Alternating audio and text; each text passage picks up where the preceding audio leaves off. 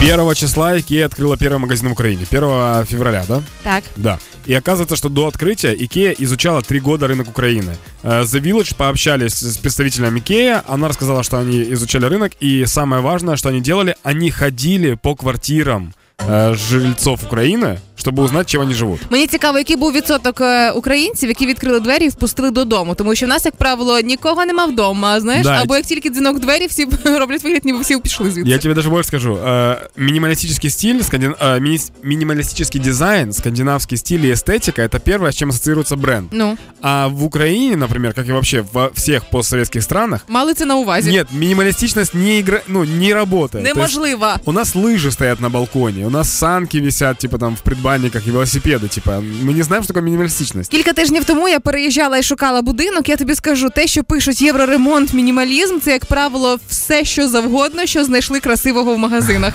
Як правило, тому да, це точно не про нас. В общем, что они узнали про украинцев? Может быть, че- чекните, это вы или не вы. Первое, это маленькая площадь жилья. То Бачив есть- ціни на квартири? Тобто- Да. Просто подивись ціни на квартири і більше не задавай питань. Почему тебе маленькая площадь? Да. Ну, короче, говорят, что 30-50 квадратных метров э, это стандарт э, жи- жилья для украинцев.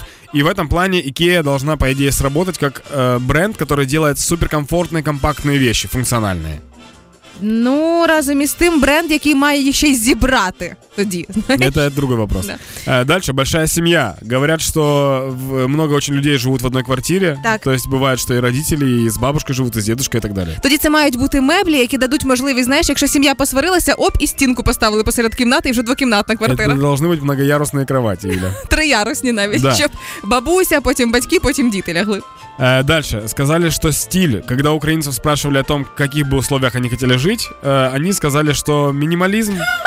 И, по-моему, это ну, не так было сказано. Сказали, в каких вы условиях хотите жить? Они говорят, ой, в любых, лишь бы избавиться от этого хлама. Да, от от знову ж до історії про те, як я вибрала будинок. Стиль мінімалізм один із наймінімальніших, що я бачила. Е, фото, квартира, все красиво, мінімалізм. І ось фото спальні. І я розумію, що там е, лєж більше, е, ну як сказати правильно, е, ш- ну, П- Да, спасибо, Юль. Мы, мы это завтра, п- пожалуй, уточним. Хорошо, ну таке враження, що я зайшла в бордель елітний. Ось така спальня. Знаєш, мінімалістичний елітний бордель. В гостиную к турецкому шейху. Да-да-да. Э, Дальше использование декоративных элементов. Они обратили внимание, что украинцы часто используют декоративные элементы, чтобы обновить немножко жилищное Конечно, пространство. лепка постійно. Во-первых, во-первых, это идет в разрез с абсолютно с минимализмом. Есть история, когда я был малым, я ненавидел, когда много чего-то в комнате. Я типа сторонник минимализма до сих пор. И мама мне подарила статую коня фарфоровую. И я говорю типа, а зачем ты мне это принесла? Она говорит, потому что ты по календарю лошадь. Я говорю, ну здорово, ну типа мне не нужно об этом напоминать. Но, типа, чтобы не обидеть маму, я оставил эту статую на столе, и за месяц у меня захламился весь стол. Появилась фоторамка, какие-то статуэтка Будды, иконка и так далее. И, типа, это был просто трэш.